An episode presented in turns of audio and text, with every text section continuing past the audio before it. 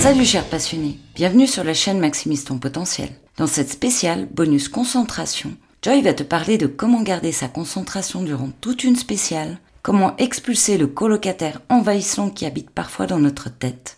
Tu trouveras dans cette spéciale des passages d'interview de Camélia Liparotti, pilote officiel Yamaha sur SSV en rallye raid. Elle nous partage trois de ses expériences sur le rallye du Dakar 2022 en Arabie Saoudite. Joy et Constance partent en rallye Durant une longue liaison, Joy propose à Constance d'écouter une interview de Camélia. Constance. Oh oui, avec plaisir. Camélia est l'une des rares femmes à avoir une longue carrière en rallye raid. Une femme de courage, à fort mental et grande volonté. Joy. Alors écoutons le partage de Camélia sur son expérience de garder sa concentration sur toute une spéciale du rallye du Dakar. Bonne écoute. J'ai à long terme garder la concentration pendant toute une spéciale. Et quand je parle d'une spéciale en rallye raid et notamment sur le Dakar, on peut avoir des spéciales parfois de 600 km. Donc ce sont 600 km pour ceux qui ne connaissent pas la discipline. On n'est pas sur l'autoroute avec la, musique et la clim. Nous sommes au milieu du désert, dans des pays inconnus.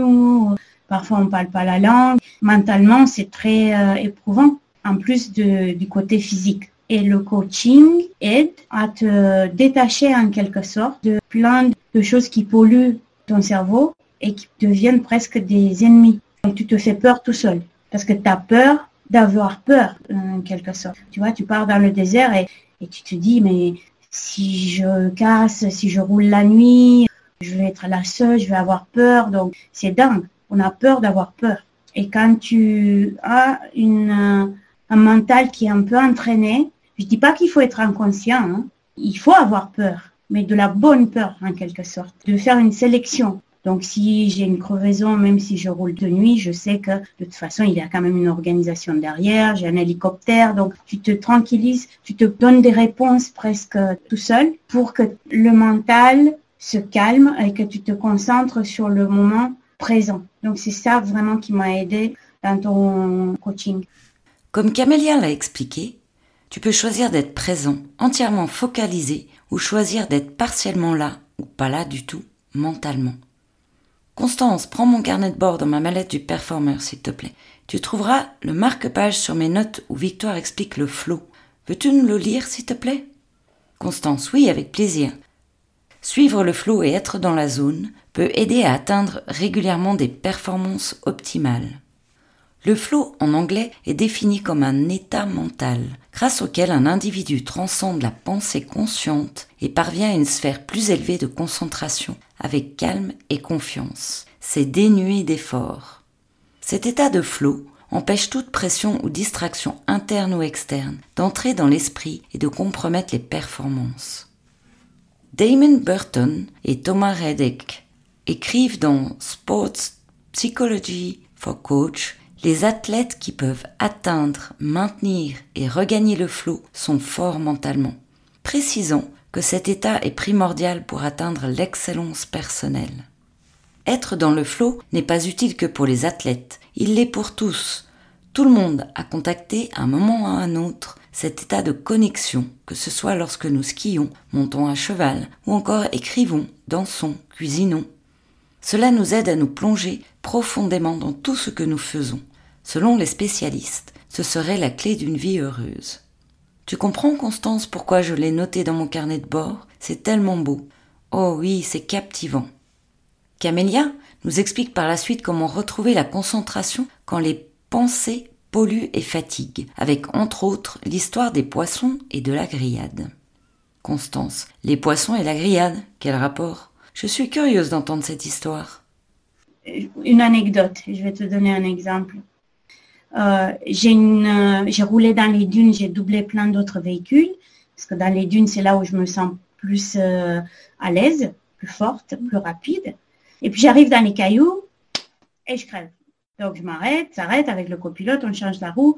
Donc tu as plein d'autres véhicules qui te redoublent, que tu viens de lutter pour les doubler et puis Ah, j'ai fait tout ça pour rien et puis tu vois j'ai perdu ma concentration à un moment j'ai crevé et puis je monte dans la voiture et je continue à penser à tout le temps que j'ai perdu et du coup je roule mal en continuant à penser mais tu vois si je crevais pas j'aurais pas perdu 5 minutes 10 minutes donc j'aurais pu faire euh, une position ou deux positions au-dessus et tout ça donc je me pollue toute seule et puis j'entends Eugénie dans ma tête qui me dit non mais ça c'est derrière c'est fini. Tu peux plus penser, tu vois, ce qui s'est passé il y a 50 km ou hier. Et puis s'il pleuvait avec des poissons, euh, j'aurais pu faire une grillade. Non, c'est derrière, c'est derrière. Tu peux, tu peux plus penser à ça. Tu penses, et j'essaie toujours de me concentrer sur le moment et sur ce qui va arriver. Et ça me polluait la tête parce que cela fatigue le cerveau. Et du coup, quand tu es fatigué, pas, nécessairement physiquement, mais mentalement, tu perds la concentration et tu perds la fluidité. Voilà, les, les courts termes et longs termes de, mon expérience. Euh. Le focus. Oui. Le focus sur ce qu'on veut, ce qu'on souhaite. Chouette le partage de Camélia, dit Constance, exaltée. Joy. Si Victoire était là, elle parlerait de dialogue interne, de l'histoire négative que l'on se raconte parfois qui nous sort de notre concentration et aussi nous fatigue et de temps en temps nous pousse à l'erreur. Au cours des prochaines spéciales de concentration, on reviendra sur le fait d'oublier ses plaintes et de se concentrer vers le positif. Ainsi, ainsi que de lâcher ce qui manque et axer le focus sur ce qui est disponible, possible au moment présent. Joy. Attends la suite. Dans le prochain partage, elle raconte comment elle a su garder le cerveau sur la piste lors de son expérience du prologue du Dakar 2022, le lendemain où elle a totalement perdu son camion d'assistance. Son tableau de bord interne était dans le rouge. L'état de frustration et d'incompréhension était élevé suite au fait que son camion d'assistance a pris feu avant même le départ de l'un des rallyes les plus difficiles au monde. Imagine, après toute une année de préparation, la violence du choc et l'état émotionnel que la pilote a subi après un tel événement. Camélia prend le départ avec une détermination sans faille, comme nous d'ailleurs, n'est-ce pas Constance? Elle nous raconte comment elle a dépassé la grosse tuile en faisant les bons choix, comment elle a changé le film dans sa tête avec des pensées positives pour retrouver la motivation et garder le cerveau sur la piste? Constance, oh, allez, go pour l'écoute de ce témoignage. Cette expérience aussi, tu me racontais au Dakar cette année, où malheureusement, euh, tu as perdu euh, la veille de la première spéciale du prologue euh, ton camion d'assistance. Tu es retrouvé avec très peu d'habits, hein, juste pour faire la journée. Tu nous raconterais un petit peu comment tu as géré ça mentalement? Oui, c'est vrai. Ça, c'est, tu vois, c'est une expérience euh, très récente, il y a un mois. C'est le 31 décembre 2021. Où c'est vrai, oui, mon camion euh, d'assistance, qui en partie était mon camping-car, donc j'avais tout, tout, mon confort, tous mes vêtements, tout, tout l'équipement de rallye aussi, a pris feu complètement. Donc je suis restée sans rien la veille du départ du Dakar. Donc, il me restait juste, euh, moi, j'étais pas dans le camion, c'était mon assistant euh, et mon chauffeur. Et moi, j'ai eu un appel à minuit du 31 euh, où on m'a annoncé que le camion était complètement carbonisé. Pour je sais pas quelle raison, mais carbonisé. Et du coup, j'ai pas dormi toute la nuit, alors que le lendemain, on avait 850 km à faire et un prologue. Et j'avais sur le fauteuil dans ma chambre d'hôtel le casque, la combinaison de rallye les chaussures, les gants, enfin le underwear et tout pour la, journée de course du, lendemain. Tout en sachant que j'avais plus de passeport, plus d'argent, plus de carte de crédit, plus d'ordi, plus rien. Et pas de place pour dormir, pas de douche, pas, parce que tout ça, c'était, euh, c'était dans mon camion. Et eh ben, j'ai pas été très forte cette nuit-là. J'ai pleuré, j'ai beaucoup pleuré, j'ai pas dormi. J'ai eu des personnes de mon team qui m'ont quand même euh, soutenu et essayé de, de m'aider dans le sens où on a, on a discuté, on a pris une décision ensemble de quand même euh, pas abandonner, au moins pas dans la ville où on était, parce que comme j'avais plus de passeport. Tu peux pas louer une voiture, tu peux pas aller à l'hôtel, tu peux pas prendre l'avion sans passeport, tu peux rien faire. Ça sert à rien de rester euh, là-bas et commencer toute seule euh, à, résoudre euh, les problèmes. J'ai décidé de continuer le Dakar. Au moins le premier jour, j'ai dit je continue avec la caravane Dakar sur le Dakar, euh, voilà, j'ai pas besoin de présenter mon passeport pour aller au bivouac. Tout le monde me connaît. Et j'ai en quelque sorte renvoyé les, pensées négatives et, et, mon désespoir presque pour le lendemain. Mais j'ai pas dormi. Je suis partie le 1er janvier, un peu en état de choc, de détachement. Je ne sais pas exactement comment, comme si j'étais pas là. J'ai fait le prologue, qui était une courte distance. Et sous le choc, c'est vrai que je me rappelais plus rien. Les journalistes m'ont demandé mes impressions du prologue, si c'était plus de la dune, plus du caillou, plus du fèche-fèche. Même aujourd'hui, je n'ai aucun souvenir. Donc, il y, a, il y a plein de choses qui se passent dans notre tête qu'on ne connaît pas, même nous-mêmes. Mais on se découvre. Et le fait que toi, tu vas chercher des choses dans notre mental et dans notre euh, partie inconnue du cerveau, tu vois, on découvre des choses, on, découvre des possibilités qu'on a de dépasser des moments durs. Bon, mon, assistant n'était pas blessé, le chauffeur, enfin personne n'était blessé, mais tu y penses, si il brûlait dedans et tout ça, tu te, on se fait des films toujours. Donc encore une fois, j'ai dit bon, c'est passé, maintenant il faut regarder au présent donc malgré le fait que je me rappelais rien, j'étais motivée le soir du 1er janvier. Je savais que j'allais continuer ce Dakar. Mais en me trouvant comme une échappatoire, comme quelque chose de un deuxième mois. La sportive, la pilote, je décide de faire cela et je pense à la course. Et le soir, tout me tombait dessus parce que je, descendais de la voiture et je savais pas où aller dormir. J'avais pas de temps, donc j'ai eu quand même des, des pilotes femmes, d'autres pilotes qui m'ont aidé, ils m'ont donné des t-shirts, des, des, blousons, des choses. C'était vraiment, c'était vraiment gentil, mais tu te sens vulnérable, mhm. faible. Donc il faut trouver quelque part la force de te détacher de tout ça. Tu te dis bah ok, euh, je vais me je vais dormir dans la tente ou sur un matelas par terre. Euh, bon, c'est pas pour la vie. Et je vais essayer de faire une belle course. Je me trouvais des compensations comme ça, tu vois. Je, je, je vais essayer de bien rouler pour être un petit peu heureuse et compenser avec le fait que euh, le soir, j'avais rien. Est-ce qu'on pourrait dire qu'en spécial, tu avais ton 100% de ton plein pouvoir personnel, la vraie pilote, à 100% Oui, à 100%. Je me faisais presque peur quelquefois car j'avais jamais vécu cela avant et je connaissais pas ce, ce, côté de moi, de pouvoir arriver à la spéciale sans paniquer. J'étais devenue très froide en quelque sorte. Il y a des émotions Oui. Il y avait mon véhicule, mon copilote et moi. Souvent, avant les spéciales, on est tous un peu excités, on tremble, le cœur à 2000. Là, j'étais euh, pour faire la course. 100% le cerveau axé sur la course, la spéciale. Oui. Donc je pensais, euh, ok, bon, c'est fait, maintenant on fait avec et on continue, mais je me suis jamais énervée.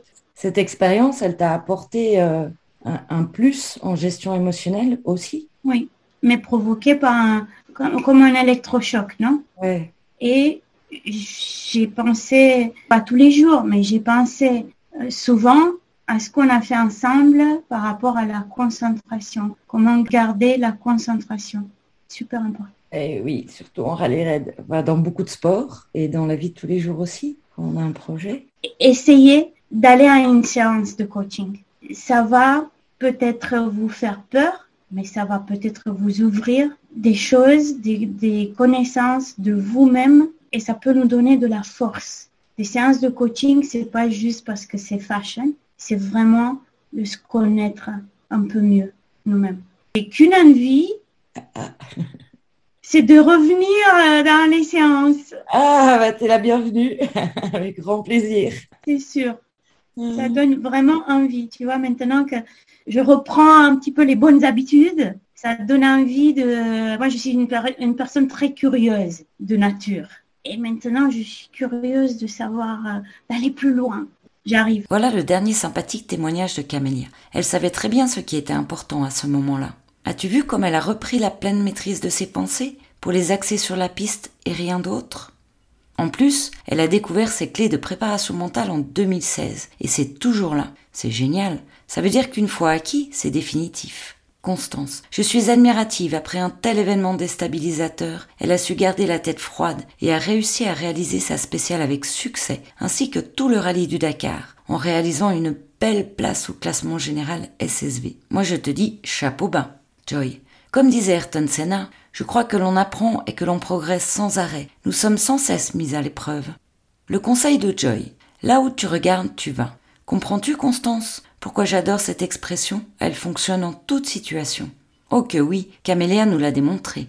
Focaliser en toute situation sur le point où on veut aller nous amènera vers ce point. Voilà, dans cette spéciale et grâce au témoignage d'expérience de Camélia Liparotti, Joy et Constance ont abordé l'importance du discours intérieur instructif, positif et motivant, oublier nos plaintes et se concentrer sur le positif, le fait de se concentrer sur là où on veut aller, nos actions en découlent inconsciemment. Constance. Si j'ai bien compris, en parvenant à réguler nos pensées, nous améliorons notre comportement vers notre objectif Joy. Oui, c'est ce que j'ai appris aussi. Je suis en mode pratique depuis. Victoire demanderait Tes pensées t'élèvent-elles ou sont-elles constamment en train de te tirer vers le bas avec un incessant monologue fait de peur, de doute, de sentiments de rabaissement? Avec Victoire, est prévu dans une prochaine spéciale concentration de pratiquer le discours intérieur dans ses différentes façons. Le discours intérieur instructif comme garder ton dos droit, penser à respirer, utiliser sa force corporelle pour aider à améliorer les techniques ou les compétences spécifiques. Le discours intérieur motivant comme tu sais que tu peux le faire, passer à fond à cet endroit, ce qui aide à réaliser des tâches basées sur l'endurance et la force. Les grands sportifs, à travers tous les challenges qu'ils rencontrent, sont capables d'exercer un véritable contrôle sur leur façon de s'adresser à eux-mêmes. Et ils réussissent à expulser le colocataire envahissant vivant dans leur tête qui leur dit qu'ils n'y arriveront pas. Joy voyagera dans bien d'autres spéciales sur le sujet, ce qui interfère dans le fait d'être à 100% de sa concentration. En attendant la prochaine spéciale, concentration, Joy te propose de te poser ces trois questions dans les situations de mise à l'épreuve. Qu'est-ce qui est important maintenant? Qu'est-ce qui est bien maintenant?